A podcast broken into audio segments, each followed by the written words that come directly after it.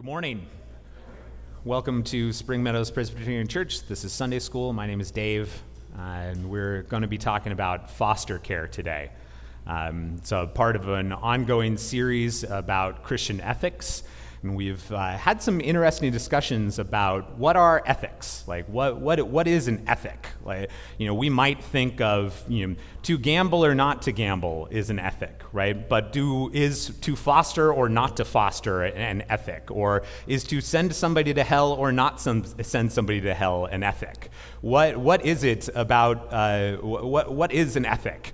Um, and I, I, think that uh, we've, so, sort of started focusing that discussion around um, what is the character of God? What is the nature of God? Uh, and those things that emanate from the character of God are those things that we are supposed to emulate ethics.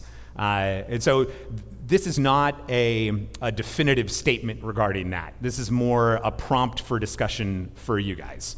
Uh, what, what is an ethic and what is not an ethic? Uh, what is a, a, a, normative rule for uh, living and what is um, a uh, uh, what what is something that uh, that God calls certain people to and, and uh, does not call other people to.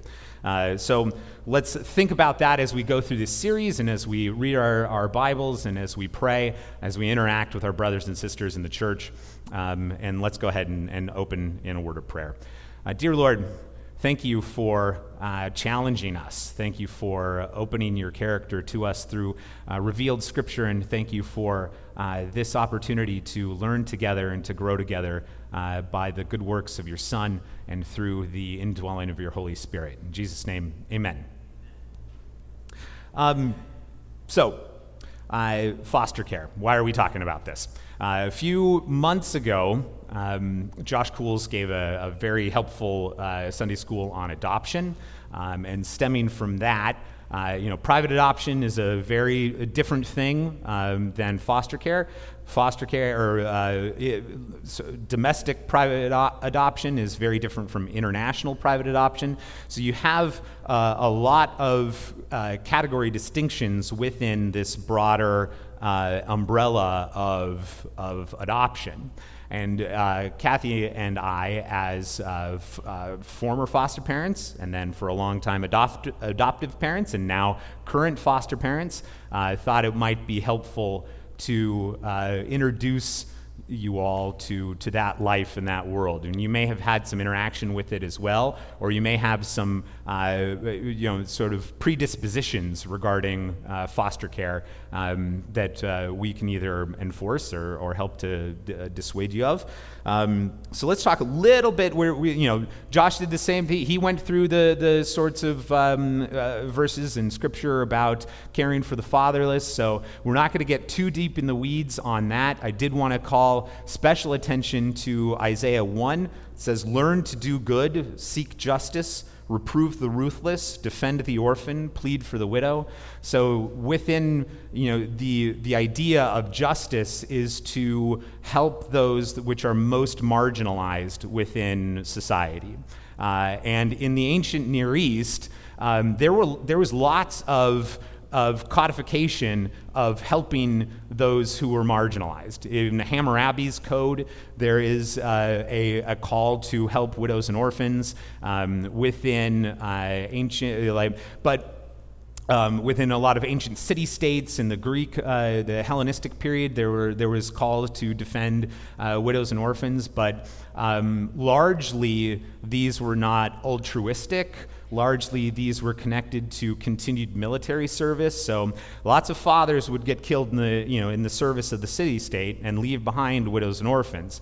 Wealthy father or widows and orphans would be just fine uh, by and large, but the poor would not be cared for. And if you want those little boy orphans to grow up and fight for you, and if you want those little girl orphans to grow up and bear you more sons, uh, then it's probably um, uh, what's the word I'm looking for? It's, it's a good thing to, to provide for them in some way. And you can see that within the codes, you know, they're talking about providing the, the uh, daughters with dowries and the sons with a helmet and a shield. And that would make perfect sense for, for what they wanted to accomplish. But the Old Testament is very different in, in, in terms of how it approaches widows and orphans. There is not a, um, not a, there, it is in, uh, it, it is to say that God is the father of the fatherless, and it is also then up to us to emulate that and to care for those widows and orphans within our community. Um, and you can see then, as you transition to the New Testament, that that language is, is uh, sort of like expanded and, and, and furthered because we understand that the, the type and shadow of care for orphans and widows um, beyond just their, their physical needs in the Old Testament becomes about adoption into God's family in the New Testament. Um, and so we, we can kind of, if you go through these verses there, you can kind of see that it becomes less about uh, the physical needs and more about the spiritual needs. Not to neglect the spiritual or the physical needs, of course, but the spiritual needs being uh, just as or more important types and shadows of the, uh, um, uh, the physical needs in the, the Old Testament. Um, so uh, I think we can all agree there's a biblical imperative to care for the fatherless. Uh, so, moving on to some statistics, uh, which I know we all love, uh, about foster care in the United States. You have your handouts there before you. Anyone care to just go ahead and wager a guess on the number of children who are in foster care in the United States in toto? Um, praise God, it's not a million. it's, it's 424,000 approximately. That's still a heck of a lot of kids, right? Uh, you know, if you, I, I mean, 424,000, that is, um, it, it's almost a number that's too big for us to imagine a group of people that is 400,000 large, right? Uh, so it would be more helpful maybe to understand uh, a number that we can get our ha- heads around, and that's the, the number of kids in Clark County who are in foster care. Any, any uh, wagers there? 10,000? 10, Praise God, it's not 10,000. It's, uh, it's 3,400, which is still a lot, but that's almost, that's almost a number we can get our heads around, right? Uh, and to distill it even further, there have been an influx of infants very recently. Um, this predates the Roe decision, which we're going to talk about in just a second, so I don't believe it's uh, related in any way to that. There, as far as we can tell, um, as you know, connected to the, the foster world, there's no particular reason that there have been an, an influx of, of infants recently. But with the, as of May of 2020, just in May of 2020, approximately 460 infants entered the system in Clark County, just babies. 2022. Oh, in as of May of 2022. Okay, sorry. Okay. Oh, ju- yeah, just in May of this year. Yeah. Um, so there is, uh, the, the, the bottom line there is there's opportunity. There's opportunity to, to care for uh, those. Um, and we'll get into the types of foster care because it's not all the same thing right? It's not uh, fo- you, within foster care, like we were talking about the distinctions within the umbrella of adoption. Uh, underneath the, the, that portion of that umbrella, which is foster care, there is a lot of um, opportunity to serve and distinction within that, uh, that portion of the umbrella. So um, stand by, and we'll talk a little bit more about that. So, one of the, the distinctives um, that we do need to talk about is the, the distinction between uh, private adoption and foster adoption or foster care. Um, and we, I, I think that um, not to take away anything at all from private adoption, right? There are lots of challenges within private adoption, and there are lots of uh, issues within that, and it is a wonderful thing. And by means, well, by all means, we should continue to do it as a church. Uh, we have wonderful families who have uh, who have adopted privately, um, but. Uh, the children who enter foster care are disproportionately abused, neglected, victims of violence, uh, etc. Um, we, we're going to touch on, or Kathy will touch on trauma later, uh, but know that these children, rather than you know, having been given up for some reason by their biological families, are removed after evidence, of, uh, after evidence arises that they are in danger in some way. Uh, so it is, a, is a, dis- a, a, distinction that I think is, is necessary to keep in mind. So thinking through then the logical implications of the end of the you know, supposed constitutional right to abortion, uh, we are going to see, and we need to be prepared for, a, a greater just absolute number of children that are born every year in the United States, and especially in sort of like purple states like Nevada.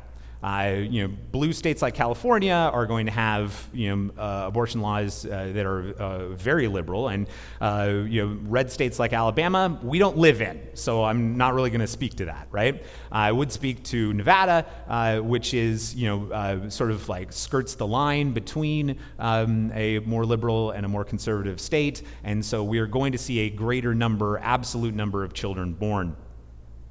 so. That said, that abortions, you know, uh, we can look at the statistics, are more likely to be sought out by poor women, minority women, or marginalized uh, folks on, on the edges of society. Uh, these same women are more likely to have been in the system, um, victims of violence themselves, drug addicted, uh, thus more likely to be separated from their children at some point. Uh, the result of all of this is an anticipated, and, and we're not talking about this yet, influx of children into the foster care system. So, this is our opportunity as a, a, a, church, not a particular church, but as the Christian church, to put our money where our mouth has been the last 50 years on Roe v. Wade, right? So, necessarily and appropriately, uh, we have been uh, speaking out against the murder of the unborn for the last 50 years, and now that, uh, that, that extremely uh, liberal interpretation of the Constitution has gone away. There will be more children born, and thus there's going to be um, uh, you know, a, a, larger number of children in the system. Um, so we now must be even more closely tied to opening our homes to foster care or to caring and supporting those who do. Um, I'm going to, at this point, hand it off to Kathy. She's going to talk about uh, our experience as foster parents and then uh, into a little bit uh, deeper. Yeah. Thank you. Good morning. I'm Kathy. Uh, yeah, let's just get into it. Uh, we knew that we wanted to foster and adopt pretty much early on when we were married, but we didn't know how to go about it. So we went to a conference and uh, we saw that there are so many children that are already in the system that need homes. Even right now in uh, Child's Haven, I don't know if you've heard of it, it's in um, North Las Vegas, they are at capacity, so they cannot take any more children. And we've heard stories of babies and kids sleeping overnight in a police station because there's, there's nowhere to go. So we saw that the need was great, so we wanted to go through that. And so we got a call for our first placement uh, before we were certified. And we missed out on this little boy, and we were devastated. But in the Lord's providence, the very next day, we got a call for a little girl, and her name is Jane. And she was two weeks old, and she had already been in another foster home. So she was in another foster home a few miles down the road, and uh, that family decided they didn't want to keep her because she was supposed to be reunited with her family, bio parents, and uh, they didn't want to get attached. So they called us and they told us that, and we said, okay, we're going to love her as long as we can. So we get her on a we get her on a Friday. We were certified that morning. Saturday, the next day, we go to a Ralph's parking lot and hand her over to the bio family for an overnight visit. And that was extremely difficult for us. We didn't know what to expect. But as time went on, uh, visits started getting less frequent. So it was not overnight, it was three times a week, and then it was once a week, and then visits stopped. Come to find out that uh, she was no longer up for reunification, but she was up for adoption. Got her at two weeks old. Took us two and a half years to adopt her. And uh, it's one thing, the system is so broken. It is, and you, you have to work in a broken system, but the Lord was sovereign in all this, and we never felt so hopeless in times and just relying on the Lord's sovereignty as we are weeping in open court, as we are just waiting for documents to come in, and it is just so, so out of our hands. So we adopted her, had Roxy, well, had Roxy in between there, adopted her, and thought, what if Biomom were ever to get pregnant again? Well, we moved to Las Vegas. 2018, we find out Biomom is pregnant again. And so we think, what do we do? Do we keep the sisters together? Do we let the foster family that has her adopt her? Well, we knew what we should do. The right thing to do was to keep the sisters together. And it was a hard thing to do, but the right thing to do. And the Lord definitely provided for with us. And uh, we got her in October, and she is doing great, been with us. A lot of you have seen her run around. And uh, she's still in foster care, so we probably won't be able to adopt her until early next year. And why it took so long for us to get her, she's three, interstate, uh, it's just, it's a mess. COVID, so there was, there was a lot of hardships in there, but a lot of you, church family, have, were so gracious to us in this whole process. So uh, no case is different. I mean, every case is different. Sorry. Uh, you can't say, like, this is going to happen every time. Uh, we have friends that had their children for two years, set of twins, and were reunited with their biological family. And so it's, you love them as long as you can, and you attach, and it is difficult, but there, there are no guarantees. I also have a friend who got a daughter at a few months old because she was found underneath the bridge wrapped in toilet paper. And so they took her, and uh, my friend said that it took six or seven months to adopt her because she was just abandoned. No, no family to, no family to claim her. And it, you just never know. But we are also called to do that. And uh, I just want to talk a little bit about the calling and what it actually looks like. And if you do feel like you're called, um, there are different types of foster care.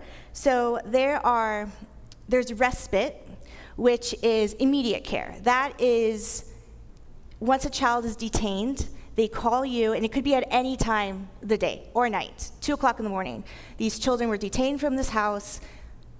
Can you please take them in? Okay, so you have your beds ready, and the children are in your care. Now, that could be for a few weeks, it could be for a few months, depending on the availability of other foster parents.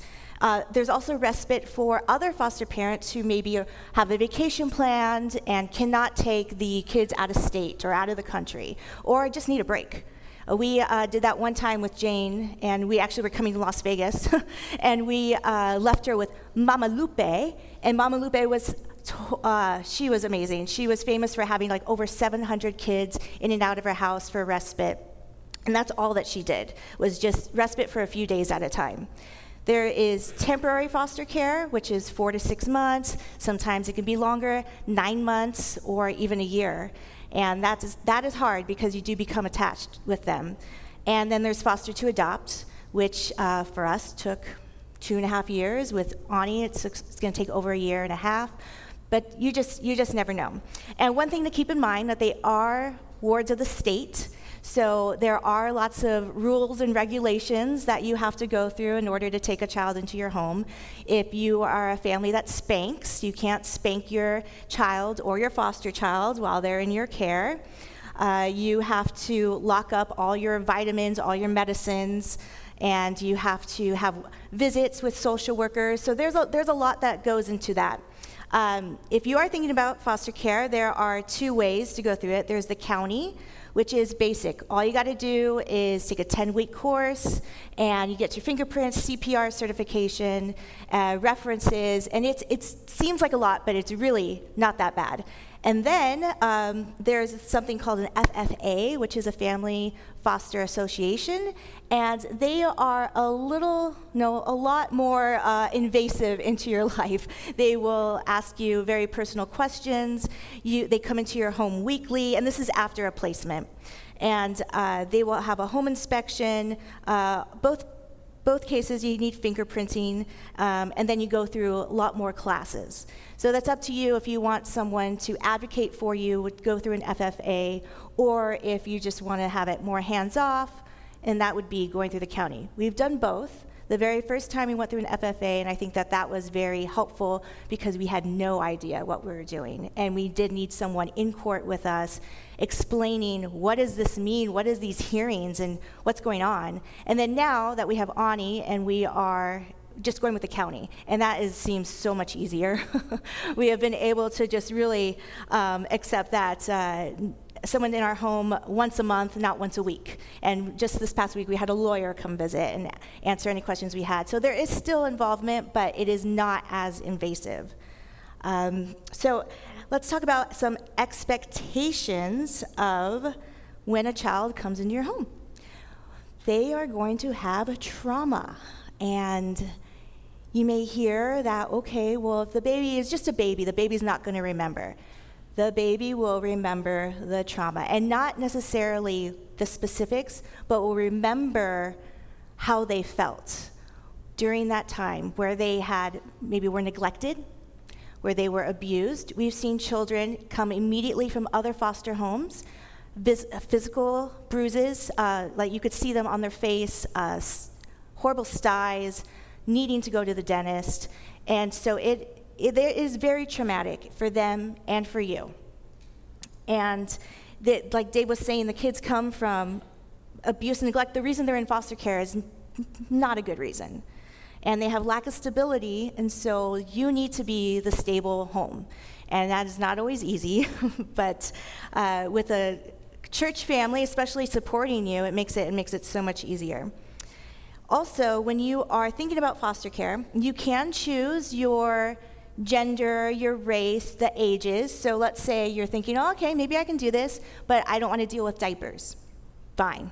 There are so many kids that are older that need homes too. A lot of the babies go faster because they're babies. They haven't been through so much trauma. And the older kids, unfortunately, lose hope and um, they will age out, and at 18, more likely than not, become homeless. So there is a need for teenagers, for 10 year olds, and for babies.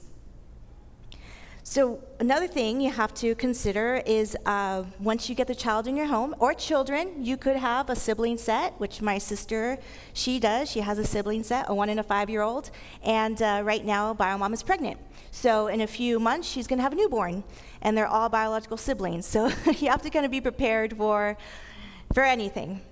And uh, so, there, with that, parents are, bio parents are still involved, so you have to be prepared for visits with the bio family.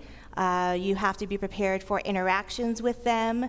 And also, there are times where the children go to a visit, come back, and it's trauma for them. Just more, it's more and more trauma because they're triggered.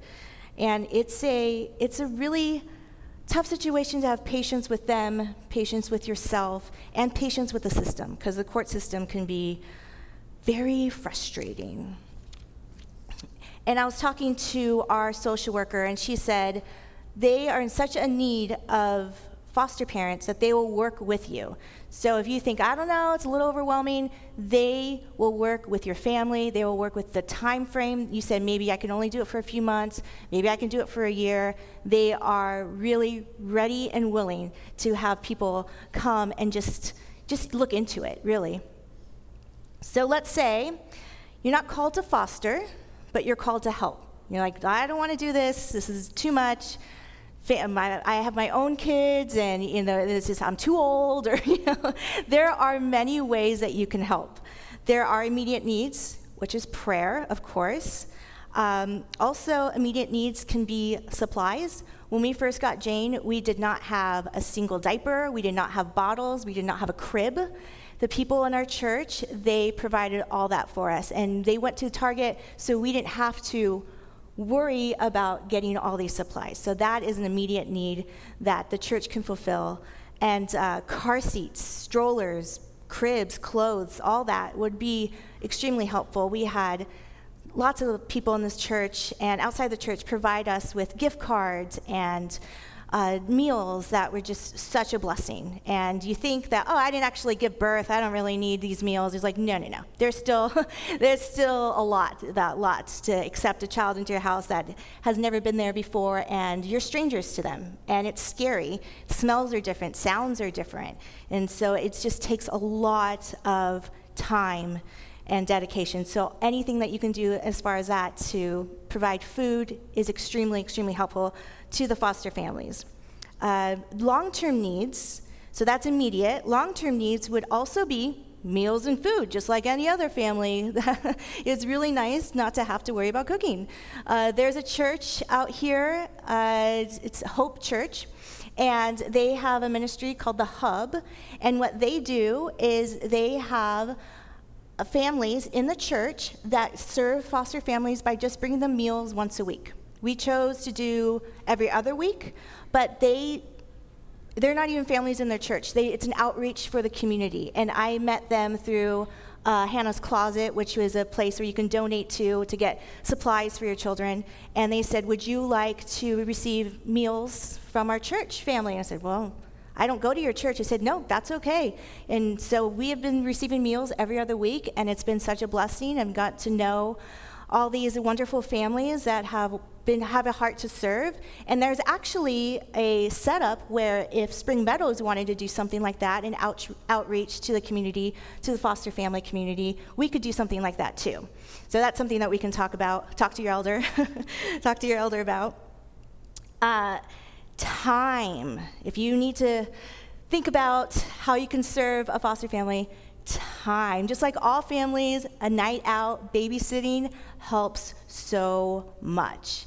And even if it's one or two kids at a time, because it can be traumatic to bring a new child into a family when you have other children. They feel displaced, they feel uh, helpless, or maybe they feel oh, they want to overhelp and are ex- exhausted themselves. So, what does it take to babysit a foster child? Well, if it's just for a few hours a date night, nothing. It's called prudent parenting, and if we would pass our kids off to you, we would pass our foster children off to you as well. It is just being there. Now, let's say you wanted to do something a little more involved and have overnight visits. So, mom and dad could go on a vacation or have um, some time with their other children. That's a, overnights are a little bit uh, more involved, but not too much. You need to get fingerprinted, have a CPR certification, so that's something you can already have, or you can get it get it done and uh, it is caseworker approval. So we would tell our caseworker, or they would tell your case, or their caseworker, this is the family friend from church. They're willing to take the children or a child overnight for a weekend, okay, and then that's it. And that is a definite way that you can serve your foster families that are close to you. Also, donations. There's Hannah's Closet, which I mentioned, and that is a place where foster families can go in and everything is free. You can shop around, and there are things, there are toys, clothes, shoes, there are uh, even supplies for the other kids in the house. It's not just for the foster adoptive children. There's school supplies, there's things for the adults, there's Bibles, there's books, so, so many things that they actually have to move locations. They've gotten so, so big, which is a great blessing. I use it, my sister uses it. Uh, also, Child Haven, you can donate to them, and they are, like I said, they are full capacity right now, so anything that they can get is, is so helpful. There's, some of these children come from a home with just the clothes on their back. They are removed in the middle of the night, they have nothing, not a toy, nothing not, di- not any diapers, and so they are in desperate need of something to comfort them. And so the, having new clothes or gently used clothes or toys would, is something that really makes a difference in their little hearts. And there are times where we've seen kids that just have a plastic bag that they, like a trash bag, that they take with them. And they don't even have like a duffel bag or anything like that. So backpacks are extremely important and helpful to them. There was this one girl who the only thing that she would take out of being bounced from foster home to foster home is her straightener. That was the most important thing to her. She was a teenager. She didn't care about anything else as long as she had her hair straightener. and, but, but had other needs, of course. So you think about okay, you are having a child in your home, or maybe you want to help out. What if it doesn't work out? What if you have a child and they are aggressive? Or they have special needs that you were not aware of and you are not prepared to handle. And that happens. And that happens a lot that there are families that will bounce children around. And it's not easy, but, uh, well, Ani, when she came to us, we're her fourth placement, and she is three. So she had three other houses that she was at before us. And why she was bounced around, we don't know. Some people said that she might have learning disabilities, so they didn't want to deal with that, so then put her in another home. Uh, if you've met her or seen her, she is thriving. She is, she is great. She's a firecracker. um, so if you, if there is an instance where you have a child in your home and you're like, I can't handle this. My sister is a perfect example of this. She wanted ch- young children, and uh, they called her and they said, We have a 16 year old. Do you want to take her, yes or no? And she says, Okay, I'll take her. Well, the 16 year old was high needs, special needs, needed to be hospitalized, actually. And my sister tried as much as she could, but said, I cannot, I cannot handle this. You know, we are in danger. Her, her animals were in danger. It was just a messy situation. And they said, okay, we understand. And they removed her from the home. So it's hard, it's traumatizing, but uh, there are ways out as well. so, with all that being said, there's a lot of information that we have tossed at you. Are there any questions? About it. Yes, Keith, I saw you.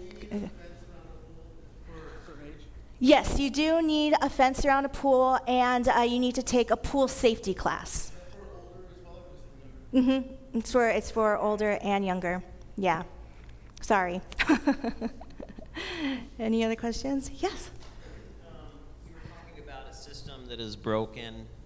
Um, are there steps being taken by foster parents like you and others to start uh, modifying that system to be uh, more streamlined, or do you think uh, it's effective now as, but it just needs to be streamlined, or?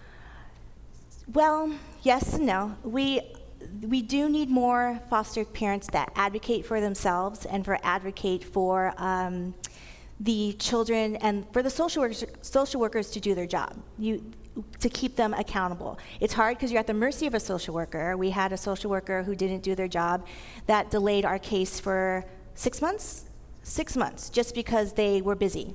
And that is extremely frustrating. So it's a, it's a p- tough balance of working within a broken system and also, yeah, go ahead.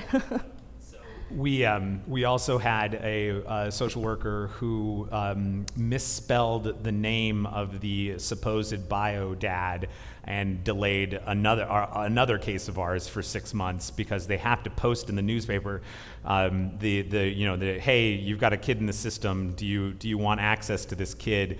And put it in the newspaper for a certain period of time, but she'd misspelled the name. And so that one, th- that one typo on a piece of paper caused another six months delay. Mm-hmm. Um, the, the, to, to speak a little bit more to, to your question, Mark, there are 50 different systems. So plus Washington D.C. and Puerto Rico, I'm sure, has a yeah, and and so you know, to to streamline a system, say in Nevada, or to to have reforms within Nevada, does not affect California. And in fact, California and Nevada don't particularly work well together and don't like each other very much. And so those two systems, um, you know, so it took us uh, you know, two and a half years to get uh, Anastasia out of foster care in Los Angeles and into foster care in Nevada. And that involves like an interstate child placement compact. Um, it involves um, you know, the state of California sending a formal request for the state of Nevada to host a foster child, and then the state of Nevada has to agree to host that foster. Yeah, so the, the, the layers of complexity here are so great. Um, as well as you you there's not a particular will to reform the system. Um, uh, because it, it, and and I think COVID has made it all the more worse because the, um, uh, the, the tendencies of the system itself to, uh, to work very slowly are enhanced when you know you don't have to you don't have to move quickly because of you know some emergency um, uh, decla- de- what do you call it when it's a declare- declaration by by a state government or by several state governments or county governments. Um, but yeah. Thank you. Closer. I probably have missed it, but what's the difference for like if a family wanted to adopt and straight up just adopt somebody and the difference between just, you know, trying to foster kids and then find out like, okay, I, I probably want to keep this kid. What is the difference between that? Is that better? Will you suggest for a family who wanted to adopt to do the foster parenting? That's probably. Good question. There are two ways uh, to handle that. So, when you sign up to be foster parents, you declare, do you want to be foster to adoptive parents? And you said, okay. So they're going to place you with a child that is more likely to be adopted. That isn't always the case. Like I said, my friends had their twins for two years and thought that they were going to be able to adopt, and they couldn't. And we got Jane thinking she was going to be reuni- reunified, and we were able to adopt her. So there are no guarantees. You can declare that's your intention, or you can wait for a child who is ready to be out of the foster care system and ready to be adopted. Then you can make that known to your caseworker, and they will take this child who is in foster care, ready to be adopted, and there is nobody who is willing to take them. Not the current foster family, and there's no biological family around, so they are just in this limbo and waiting. That is also something that's up in the air because that doesn't happen too often, but there is a need for that. So, you know, there is no hard line answer, unfortunately. Mm-hmm. older children as well. So if mm-hmm. you right. had the desire to adopt, you know, a five or six year old uh, who is you know go, has gone through the system, um, it's more likely that they will you know be be available for adoption. Um, all of this sounds very clinical and, and harsh, uh, you know, willing, and you know the the, the, language is uh, uh, can be very clinical. Um, but we, we don't want you to get the idea that you, the, that a family who may say, no, I don't want to adopt this child is, is mean or harsh. Like there are lots of reasons that that may not be possible for them at that time. Or they may have declared very early on that all they want to do is foster, that they don't want to adopt. Mm-hmm. Um, there's a need for that too. Uh, and so it's not necessarily a um, uh, it's not necessarily a bad thing. Right, as families are working for reunification. Maybe they're in prison and they're waiting to be released, or they just have to take some classes and uh, they really want their children back and can do it, but they just need time. There's also there's also room for that. I think Jeff had a question.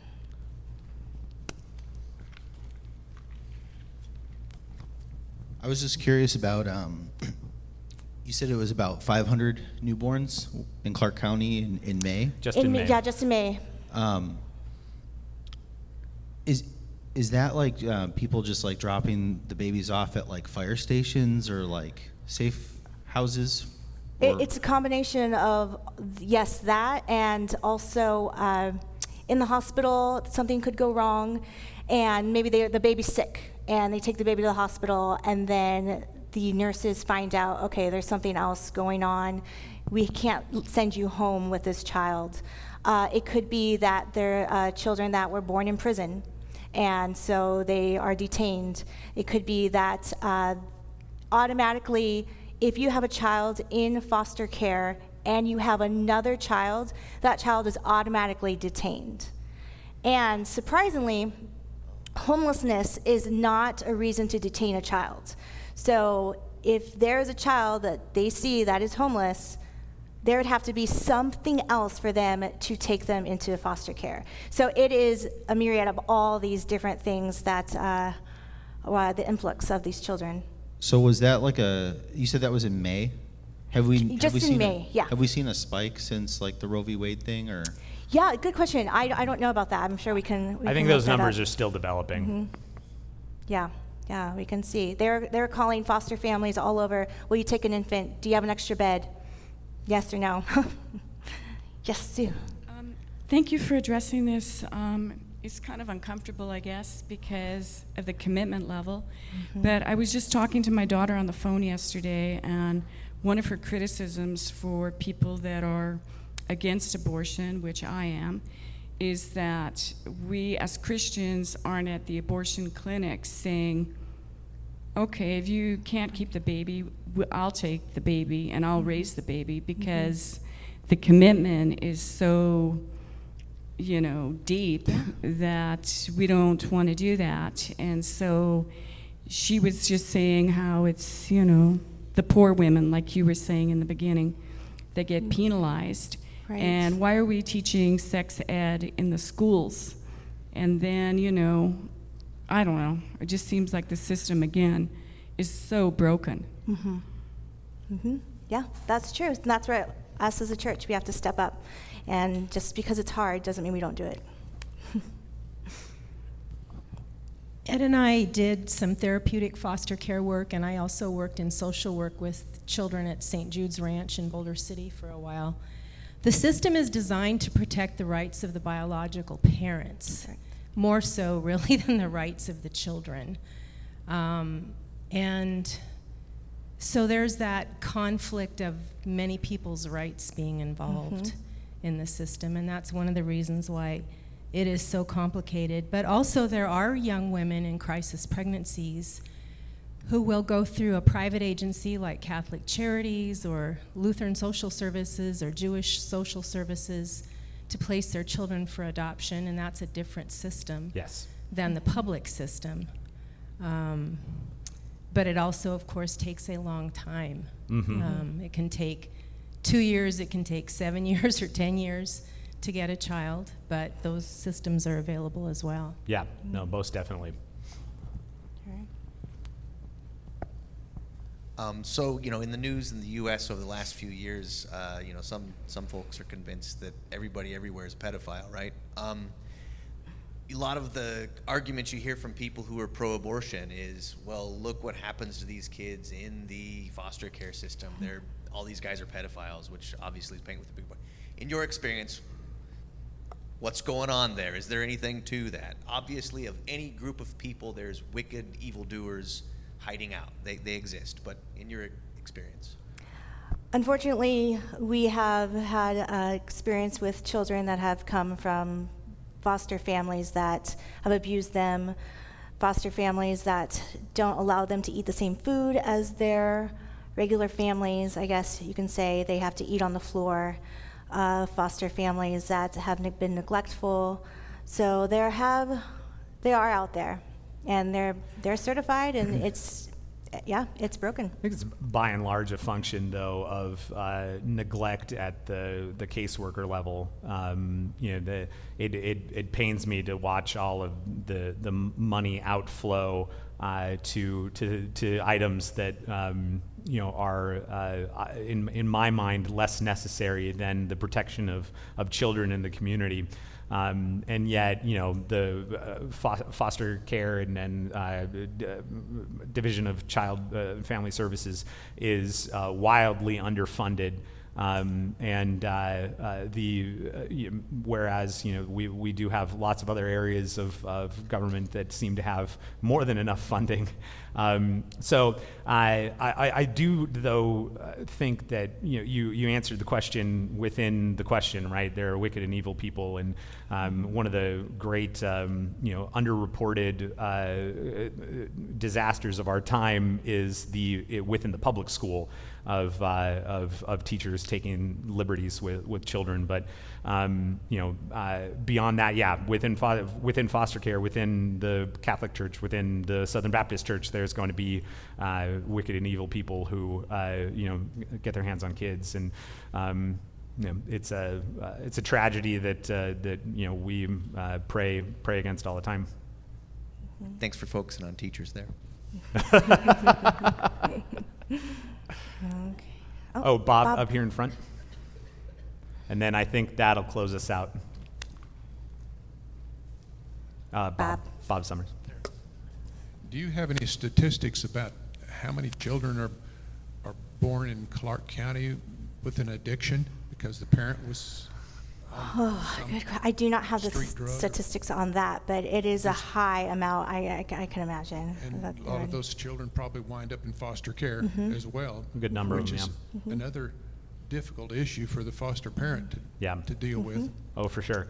Yes. Um, this There- is, you know, wh- oh, go ahead. I was going to say there are uh, families that we know of personally that they have three or four kids in foster care that are, have been adopted, and six other kids that they don't know where they are. Yeah. So it's and that is more commonly in uh, drug addicted families. So that's just. Uh, I mean, the current opioid cri- crisis, you know, in the United States has produced a lot of drug-addicted babies, uh, and a like, to foster a, drug addicted child is a you know a, it's a major commitment. Um, and uh, so you know it's it's tough, but yeah, again, I mean the, the, Christian Church. This is the last thing I'll say. The Christian Church made its name in Rome uh, during the plagues when the, the Christians would refuse to leave the sides of the, the, the widows, the orphans, the sick, and the dying.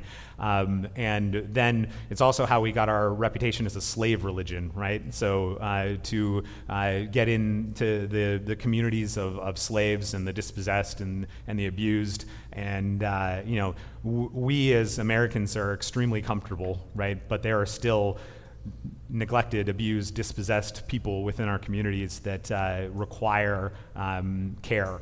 Uh, and so, uh, you know, to, to Kathy's point previously, if you uh, feel as though you are not qualified or capable of, of fostering, uh, then you certainly are qualified and capable of uh, assisting uh, foster families or of, you know, doing something to advocate for change within the system. Um, thank you all.